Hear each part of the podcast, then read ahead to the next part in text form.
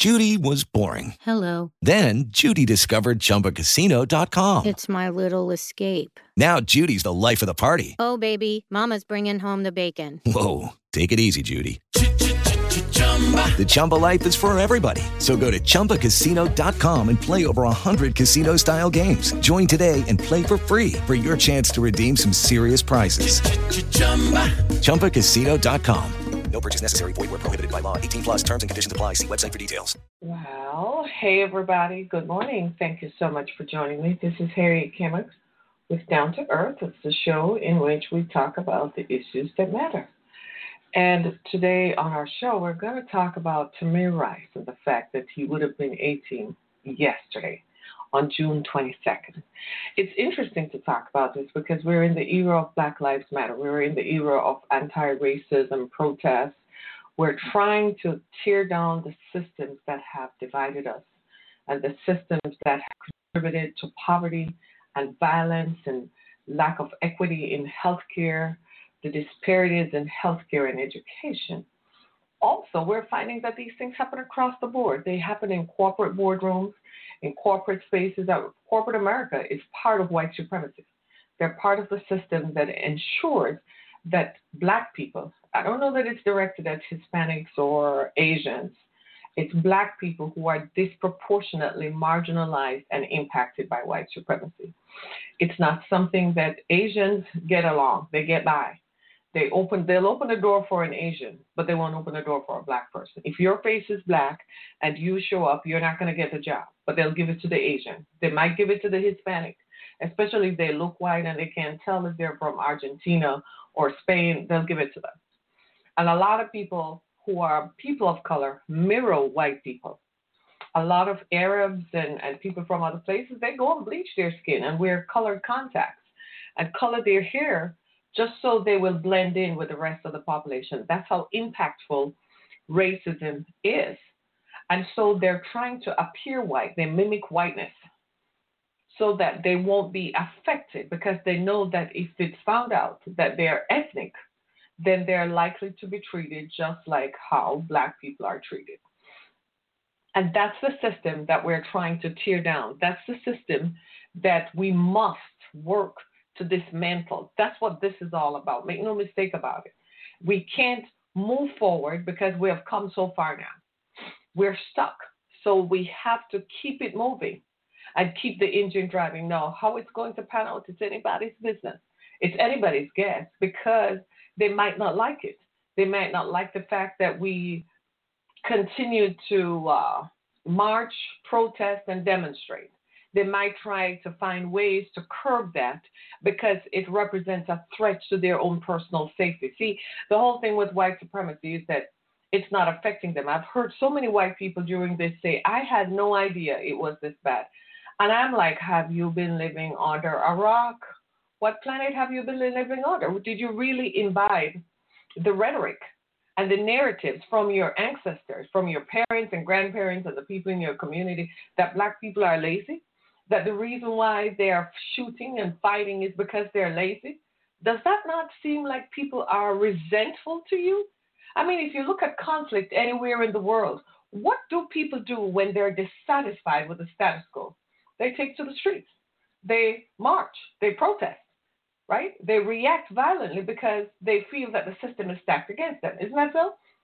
So, what makes you, as a white person in your cocoon, say, I had no idea it was this bad? What do you think this has been all about? You think Al Sharpton didn't have anything else to do? Somebody referred to him on Twitter as a professional victim, and I'm like, my God, the, the, the, the assumptions that you make. You really think this is fun for any of us?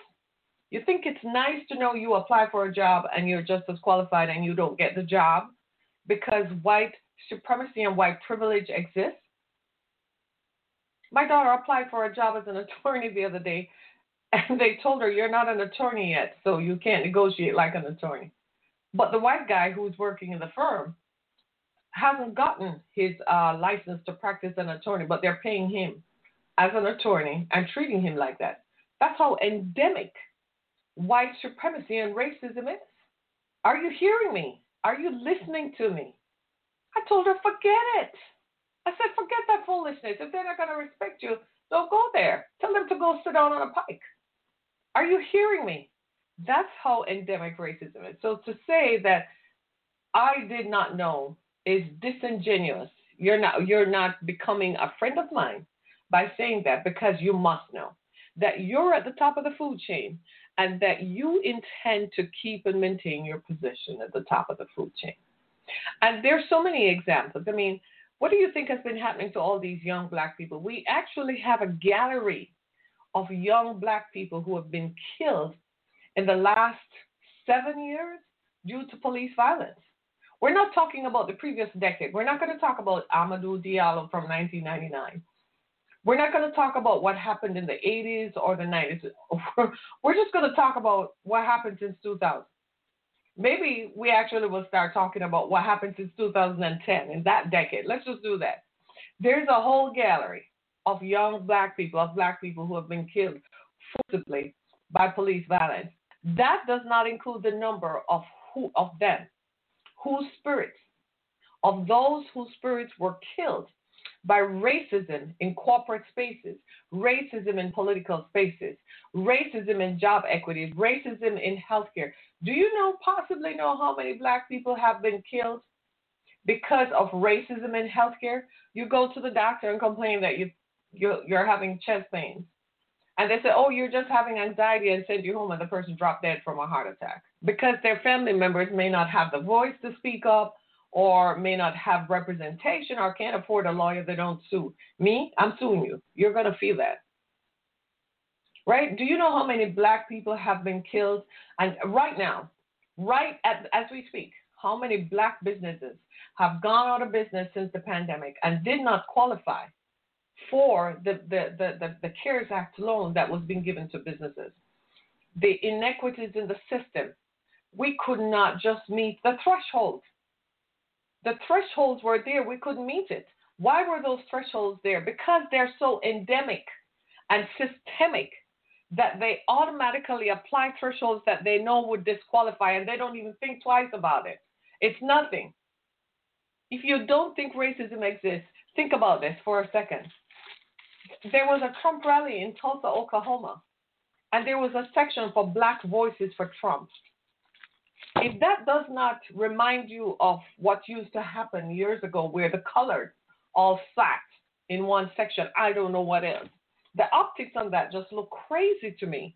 And I'm like, you actually sat there consciously and not realize that you're sitting in the colored section just like your ancestors sat and they fought for that not to happen to be integrated and you still go create a whole section. It's unbelievable. And all of these are attempts for people to say, I am being seen, I am being heard. They want their voices heard. And in the loudness of whiteness, they feel the only way they can get their voices heard is to form a group. God help us all. So the 22nd of June would have been Tamir Rice's 18th birthday. He's a member of Generation Z had he lived.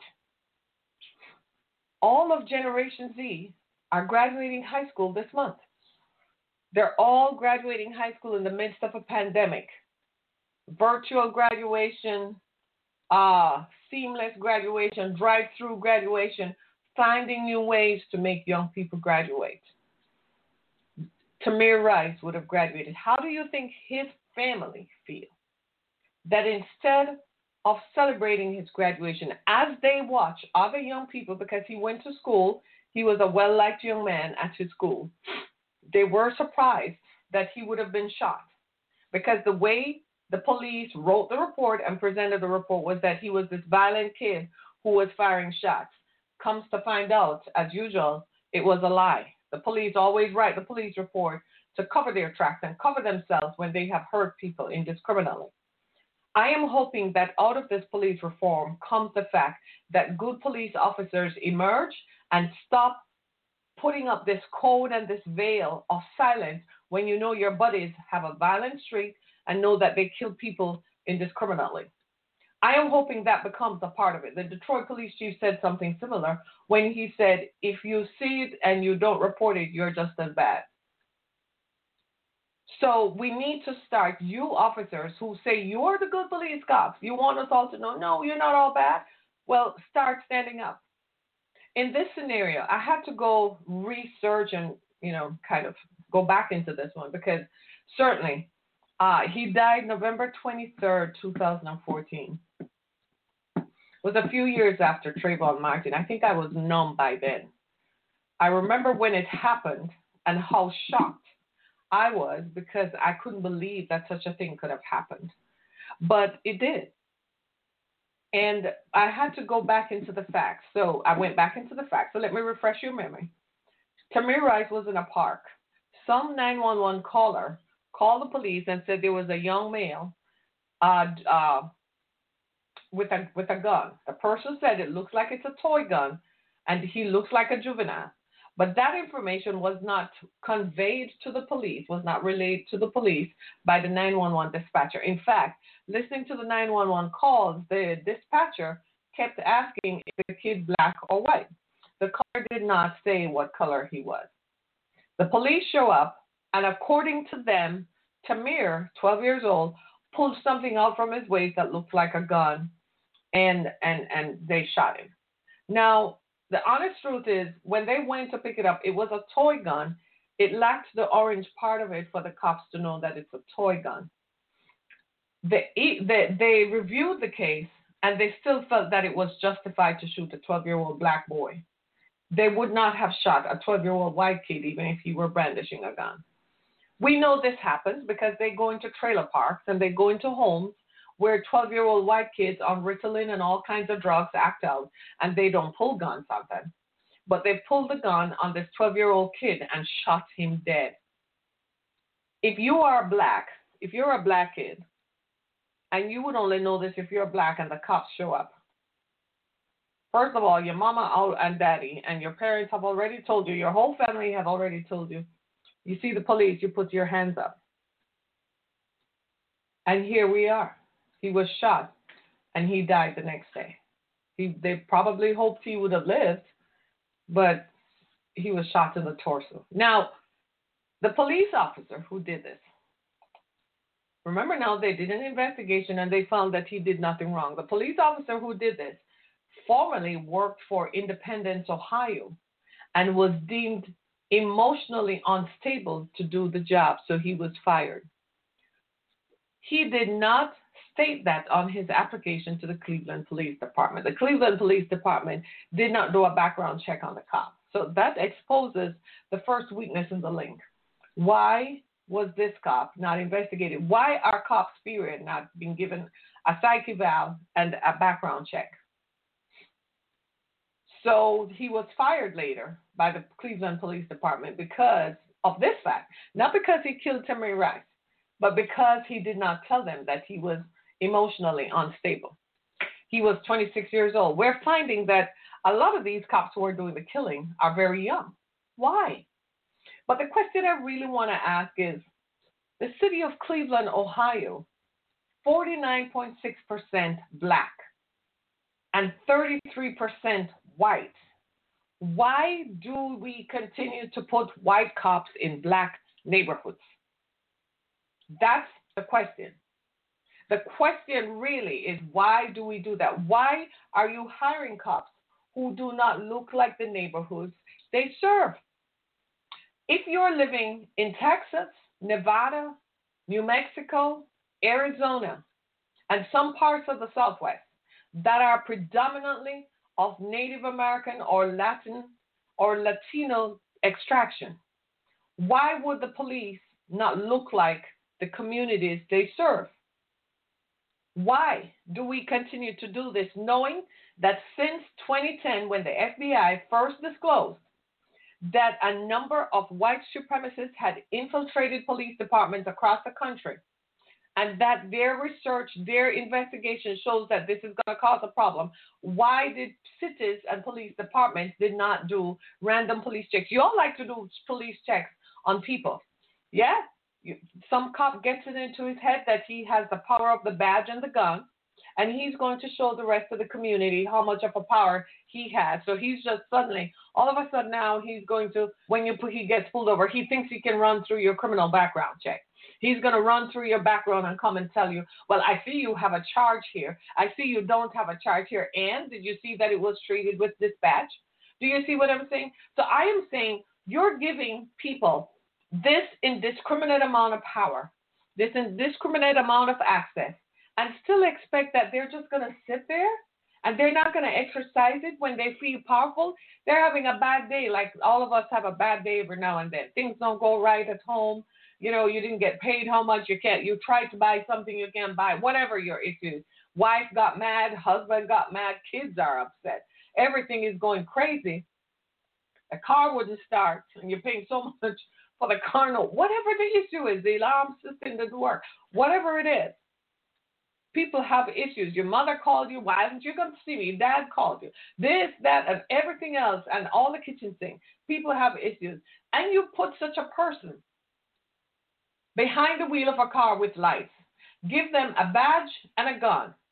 And you don't check to make sure that they're not emotionally unstable, that they can properly compartmentalize their lives, that what happens at home stays at home till I get back there, and that I don't take that with me into my job so I don't go postal on people, because that's clearly what's being done. They're going postal on the public, and they're doing so indiscriminately on people who have black skin, people like me. I don't know what color skin you have, but they're doing it on people who look like me, and maybe even sound like me. So you are putting these kinds of people and not expect that there's going to be some blowback. And I just want to take a moment here to tarry on the fact that Tamir Rice's family did not get to enjoy a high school graduation. Tamir Rice's family did not get to see their kid matriculate through the different levels of high school. If you've ever raised any kid, and they're going off to college, we all know what that matriculation process is. Matter of fact, as much as they give us hell, we enjoy it because you're watching the child, the baby, grow into the child and grow up into something of what you think they will look like as an adult. And you get to sit there as a parent and marvel at it, even when they're tearing you apart, even when you don't like how they're behaving, but you're still looking at the tug of war that's taking place. And at the end of the day, you still want to be able to put your hands on the face of your child. You still want to be able to put your hands on the shoulder of your child. You want to turn that child. There's no greater joy in the world than calling your child's name and they turn their heads and look at you and they're able to talk back and say, Yes, mom, or Yes, dad. Tamir Rice's mother is calling her son's name, but he can't answer her. Tamir Rice's mother wants to turn, wants to see her son turn his head to look at her, but he can't because he's six foot six and under, and she had to put him away under a grave and seal that grave up for the rest of time as long as she lives. And she can never see her child again, except in a video that was taken before his death or except in a photo. That's how painful that is. And this is what we ask for justice for Breonna Taylor. We ask that these things be done with dispatch and post haste. Because if they're not, then police officers all over the country will not be deterred from pulling over people and shooting indiscriminately at black people as if we're target practice. Who are you kidding? You want target practice, my friend? Dudes go in to the in, into the woods and hunt wild animals. We're not here for you to, to try something out on to see if you push the button this far. This is not a police state. I don't care what the New York Police Commissioner says. He's not bigger than the law. The governor is the law. And anytime they feel like shutting that down, they're going to shut it down. They've had enough. People have had enough. And what's going to probably change this is when white people themselves start saying, you know what, the police have too much power for real. We need to taper that down and, and calm that down. The same police pull your kids over and they take him to your house and say, well, John, your, your little Johnny was down the street and we found him there. Uh, here he is. A black mother gets visited by the state trooper who tells her her son is lying on a slab in a morgue cut up and dissected like a piece of meat. But a white mother gets her son as bad as he is, pushing pills, pushing drugs, raping and pillaging and killing young girls and beating them up and shooting up with his friends, but he gets escorted home. That's disparity. That's racism. And that's white supremacy. The median income in in in uh in Cleveland, the median income is twenty seven thousand three hundred and forty nine dollars. The median income. That tells me that there's poverty. I have found in my experience that wherever there's poverty, there's violence. Wherever there's poverty, violence is attendant to it.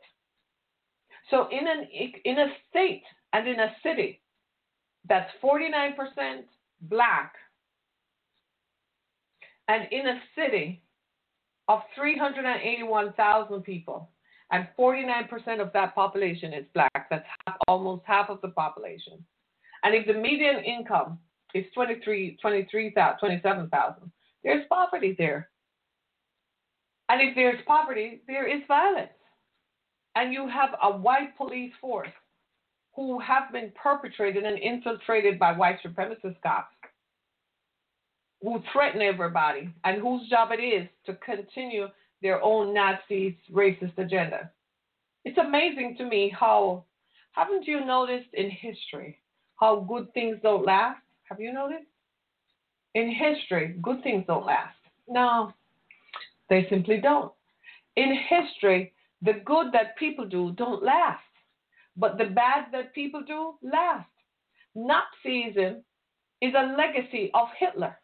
It's something people in Germany don't really want to be reminded of. Just like everywhere else, there are fringe elements. But the larger German population, they're embarrassed by Nazism. First of all, Hitler wasn't even really German. Hitler was a Jew from Austria. His mother was Jewish, just so you know right?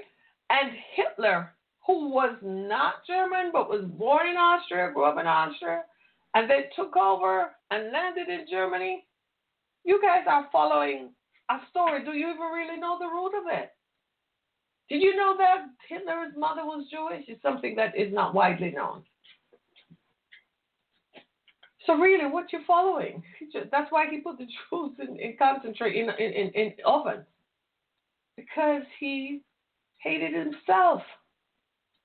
That's why they had this thing about being pure Aryan and foolishness like that because he hated the fact that his mother was Jewish. So while he could say, well, my father is this and that, the womb that you come out of, the womb that you come out of is who you are. Ain't that something? Isn't that something? Yeah? Amazingly. And and and this is the, the, the story that we need to find out, right? This is the story. Because let me see if somebody's calling here. They don't want to be a show. Hello. Good morning. Welcome to Down to Earth. Morning. Welcome to Down to Earth. Hello. Yes. Good morning. Good morning. How are you? I am late. You called in. Uh, you have something to say about Tamir Rice? Would have been 18 years old. Uh, no, I was I was just trying to listen to uh, the the program. Uh, it, it it's really unfortunate uh, that that situation uh, because uh, there had been no uh, you know no kind of penalties for the for the person who who did that. Uh, right. I mean, he he shows up on the scene and seconds later, the the, the boy is is dead. You know. It, uh huh. Um, you know, I think I think all of this needs to to to lead to some type of reform or some type of uh, uh some serious change in in this in this whole dynamic because uh this has to stop. Hmm. Absolutely. Well, thank you for calling in. Appreciate it. And that is exactly what we're saying. This has to stop. You heard the caller this has to stop. I want to make sure that because there are a lot of folks who are listening and so on, and I, I, we have to get to the stage where we recognize that these are human beings. This is somebody's child, right? This is somebody's baby. Uh, my daughter turns 18 in a few weeks. She's graduating high school. She, in fact, she's now fully graduated high school, so she is completely matriculated. That early childhood experience that's over. Uh, this morning, uh, just before we left, I got a chance to sit with her. I found myself walking into her bedroom and sitting on the edge of the bed because I knew I was going to talk about this today. And I found myself putting my hand on her face. Now, you, if you have teenagers at home, you know how they are. They don't like to be touched, you know, especially by parents, right? Oh, don't touch me. And I found myself turning her head so she could look at me. And I can't begin to tell you the feeling, the thrill of knowing that my child is someone I can touch her face and her eyes can turn and look at me. And she said, Mom, Tamir Rice, his mother can't do that. Trayvon Martin's mom can't do that. Michael Brown's mother can't do that. This got to stop. Sandra Bland's mother can't do that. Breonna Taylor's mother can't do that. Did you just realize I named five people? Five people who have been killed. Their mothers cannot touch their kids' faces and say something to their child and make that child turn and look at that mother. Jesus, something has got to end. It can't continue. We must all come to this place where we recognize that. And until all the Karens of the world, until all white mothers recognize that when George Floyd laid on the ground and called out his mama, if your womb did not respond, if you didn't feel your head pivoted, if you did not pivot, if you didn't feel a stirring up in your soul, you are not human. Because George Floyd was 46. And when he said, Mama, I turned my head and looked because it could have been anyone's child, it could have been my kid laid out on that ground. And until we come to this realization that as a society, we don't look good, we are beginning to look Nazi ish. We're beginning to look like what Hitler wanted. And Hitler died almost a 100 years ago. World War II been gone. It's 80 years. And we're still here trying to mimic that foolishness, that collapse. We're still trying to recreate Jim Crow that didn't work. You know, sociologists and economists will tell you that slavery ended because they didn't have an exit strategy. Slavery ended because they didn't have a plan. Slavery was not the plan. They didn't have a follow up plan that, you know, how in business you have a plan A, plan B, plan C. So your clients, this is your plan A. Then you have this group. If I don't make money this way, I make money that way, I make money. They didn't have that. The planters in the South didn't think that far. All they they never saw the day when the group of black people who outnumbered them would rise up. They never saw the day when there would be conscious people, even amongst their own kind, would rise up and say, This has got to stop. They never saw that. Consequently, what happened? What happened was it, it, it collapsed. It began to collapse. It's referred to as the Atlantic slave trade. But for the rest of us in trafficking, it's called the greatest human trafficking event in history the trafficking of black people from Africa to the Americas. They were taken, they were trafficked. Their descendants today are still being treated like target practice, still being treated like you're on a plantation and you must beg massa for favor. Hence, you sit in a rally to elect a president, but you're sitting in the colored section that says black voices. We got to stop. This has to stop. We can't continue to perpetuate racism and white supremacy because it is destructive to me. I don't know what's going to happen. I don't know what's going to happen between now and this ha- this turning around. But all I know is that it is going to have to stop and turn around. That's all I know. I can't promise you that it's going to happen today, tomorrow, that suddenly people are going to wake up and become conscious that this has got to change, so maybe I need to move forward with change. I cannot promise you that. But I do know that whilst we keep the memory, the, the memory up of those whose lives have been cut off, cut off from because of this racism, that's how to keep the consciousness in front of people. So they're always conscious. We're all driving past police right now. They ain't pulling it over anybody. You know why? They don't want to be a hashtag on Twitter. They don't want to be what? Tried for murder. It's not just that you lose your pen, they still get their pension, but it's that you might just end up in the same prison where with the people whom you put away. So now they're behaving themselves. Why? Because if we didn't march and we didn't call attention, it would there would have been another Eric Garner, there would have been another George Floyd. In fact, there were two, David McAtee and Rayshard Brooks, right after. It would have just continued and continued. Rayshard Brooks was two was this Friday will be two Fridays. Today, while we are now yet here, Rayshard Brooks' funeral is taking place today.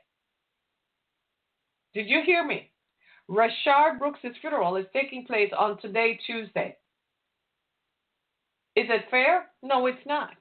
I challenge every white person out there, every white mother. You see all these boys dying. You have your sons. When you see your sons, what do you do? Do you hug them a little closer? And do you thank God that they're white?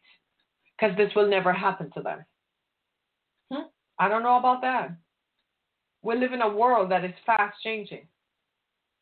I don't know about that. You might want to make sure that you're on the side that calls for reform so this never happens to you.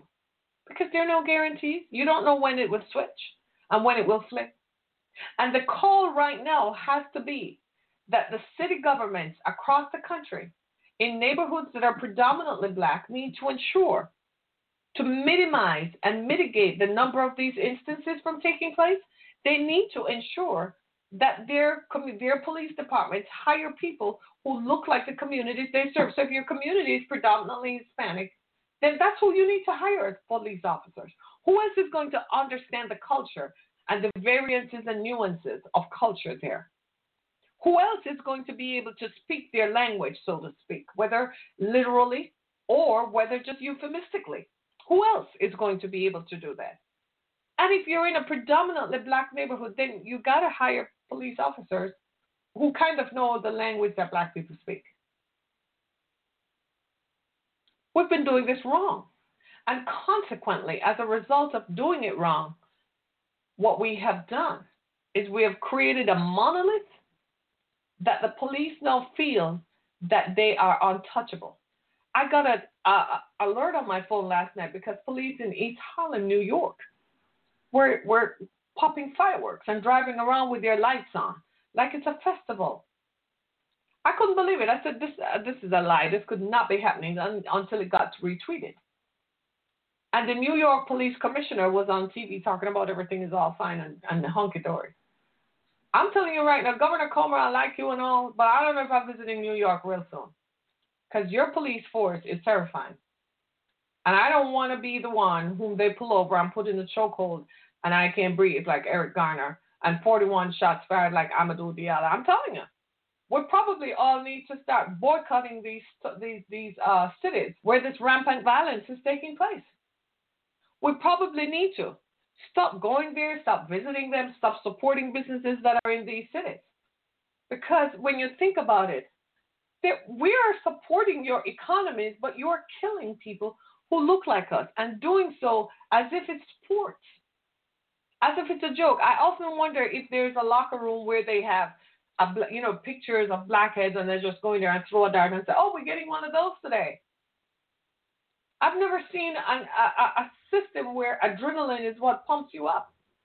And you just see, oh, you see a black man driving down the street. Oh my God, let's go catch him. And you all jump in your cars and the adrenaline just keeps going and going. What is this? Are you still on the playground? Are you a bully? Oh, you think bullying is part of policing? Okay. So what happens when you actually do have to fight real crime? Do you, are you bullying anybody there? What happens when you really catch a murderer? is that the point where it's not fun, so you let due process take over? So, oh, so let me guess. Due process only works when it's a real criminal, but the rest of the time it's just sport. Well, that's what it looks like from over here, from where I'm sitting. It looks like you think my life is sport. So you're going to have as much fun as you can pursuing me because my life is sport. Ain't gonna happen, dude. Ain't finna to happen. This has got to stop and this has to change. We've come to this place. This gotta go. We can't continue to do this. Tamir Rice should be graduating high school and should have all the options available to him like everybody else. We should be able to raise our children without fear of them being pulled over. I have an 18 year old who drives. I'm terrified. Yeah. Slightly terrified. Can't wait for her to go to college. right? I'll get a reprieve for a while there. about worrying about them driving and being pulled over and they're in a car and because you know teenagers don't do anything by themselves. They're always in a group and a crowd. I can't wait. I have to look at that. You see what i'm saying? Why isn't tamir rice on his way to college? Why isn't why aren't his parents? Sandra bland graduated college and was on her way to start a new job. Why didn't her mother get to see her daughter prosper my daughter went to law school. Why is she not prospering as she should based on her skill and her education and training? Why does she still have to be subject to a system of white supremacy where the white man is dominant, even though he doesn't have the training that she has, but just because he's white? And the system is designed that way. This has got to stop. This is what we're talking about. This is what we're talking about. And to be honest with you, I'm not resentful if it hadn't happened to me. I, I, I probably wouldn't feel it as much. So I'm glad that it happened to me. Creates a level of awareness in me that drives me to want to ensure that this changes. This has got to change. I promise you, in a few weeks, we're going to be here doing another story on another Tamir Rice, another Rayshard Brooks, another George Floyd. I promise you there'll be another Breonna Taylor. I pray it's not my kid nor your kid, but I know that there is going to be because the system has not changed. The system and the ideology that supports this kind of environment for this to happen has not changed. And until that change comes, there's going to be another Rayshard Brooks. There's going to be another George Floyd, another Tamir Rice, another Trayvon Martin, another Sandra Bland, another Michael Brown, another Eric Gardner, another Breonna Taylor. Let's not forget the story of Atiana. Tatiana. She was babysitting her nephew after coming home from work, and a Dallas police officer went and shot her up in her own home. She was in her home shot her up in front of her nephew. He's traumatized for life. Are you hearing me, people? Are you hearing me? We've got to stop this. I don't know when the memo is going to show up, but we got to stop this. I don't know when this is going to be, but we got to stop this. All I know, it ain't gonna be me. It ain't gonna be me. Why? Because you're not gonna like it.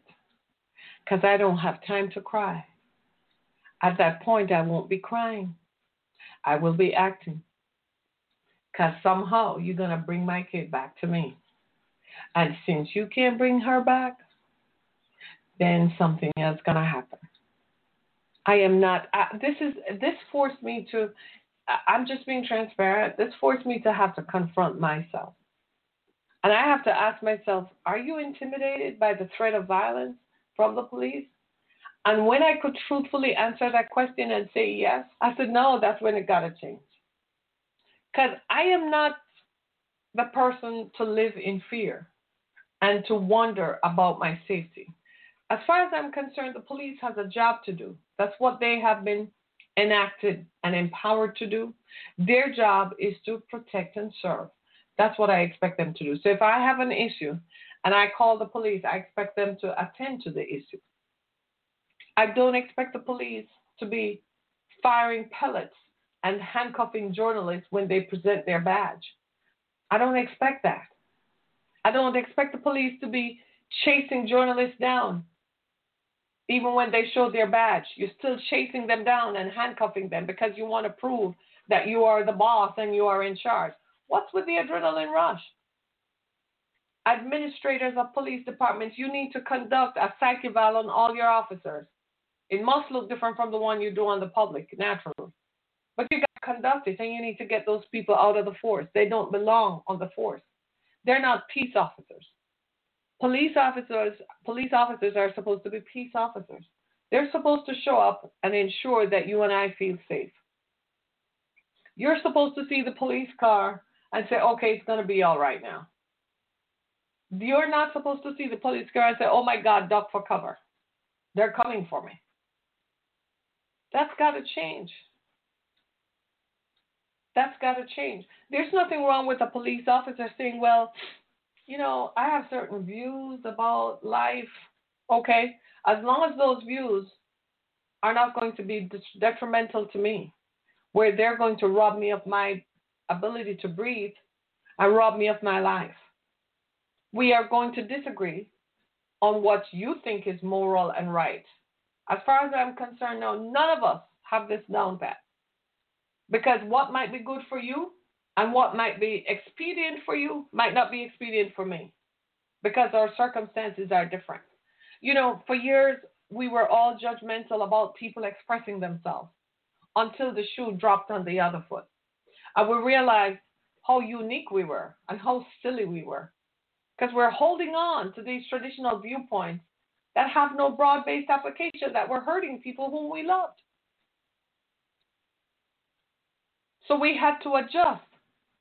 And then you come back and say, well, you know, I'm Christian and this is what we believe. So I'm like, go back and read the book. Go back to basics. Go back and read the book. You have to question certain things and ask certain things. Are you hearing me?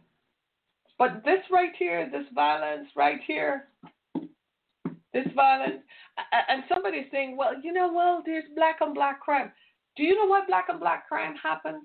Frustration. You realize that black people are more prone to being unemployed right now and have always been like that. And you wonder why they who else are they gonna shoot? They can't drive out to the to, to, to suburban areas because the cops are out there. So they're frustrated because they're not making any money. They're going to turn the gun on someone, invariably someone whom they know, because that's just how violence is. Whether you're black or white, that's the nature of violence. they turn a gun on someone they know. And it had to happen because for years, I championed the police.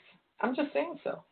I thought they're here to do a job. Let's see, you know, but now I'm looking at this.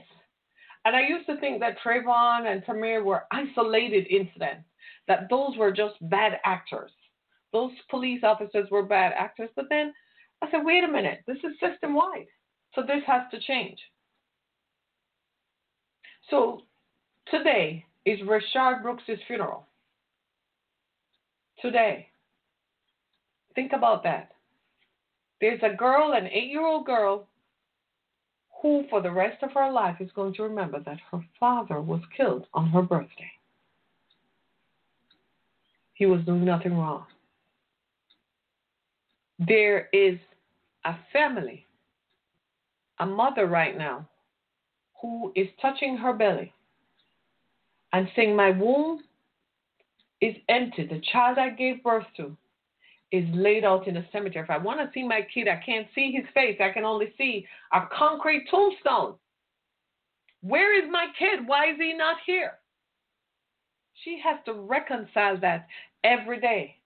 Trayvon Martin's mother has to get up every day and say, if Trayvon were here. Eric Garner's mom has to say, oh God, not another son.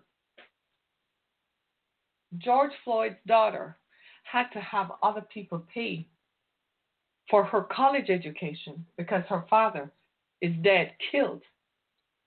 I hope they get a $40 million settlement from the Minneapolis Police Department. That's what I would go for. Until we get rid of these, the root cause of the problem is white supremacy. The idea that one race is superior and another race is inferior. That's the root cause. That's what has caused wars and violence across this nation and across this planet. Until we dismantle that way of thinking, there's going to be another Tamir Rice. I hope soon. I really hope. Not anytime. My name is Harriet Kimmick. Go to my website, harrietkimmick.com. My podcasts are available on iHeartRadio, Spotify, Google Podcasts, Apple Podcasts, and iHeartRadio. Anywhere there's a podcast platform, my podcasts are there. I want to thank you so much for joining me this morning. It's a solemn day. Rayshard Brooks. I say condolences to the family. I give shout out to everyone on the front line still protesting. Shout out to Anonymous. Shout out to the young people, the teenagers who are becoming just as vocal. Generation Z and millennials, you're it. It's up to you. Help us. Let's come together and find a way out of these issues. Thanks so much, everybody. It's Tuesday. Terrific. Make it a good one. Thanks so much, everybody. Be blessed. Thank you so much. Thank you so much, everybody. Be blessed. Thank you so much, everybody.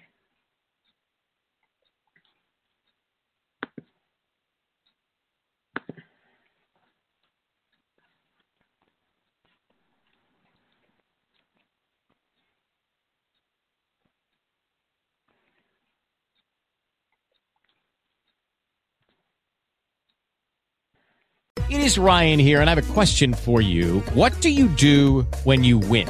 Like, are you a fist pumper? a woohooer, a hand clapper, a high fiver. I kind of like the high five, but if you want to hone in on those winning moves, check out Chumba Casino. At ChumbaCasino.com, choose from hundreds of social casino style games for your chance to redeem serious cash prizes. There are new game releases weekly, plus free daily bonuses. So don't wait. Start having the most fun ever at ChumbaCasino.com. No purchase necessary. Group. Void were prohibited by law. See terms and conditions. 18 plus.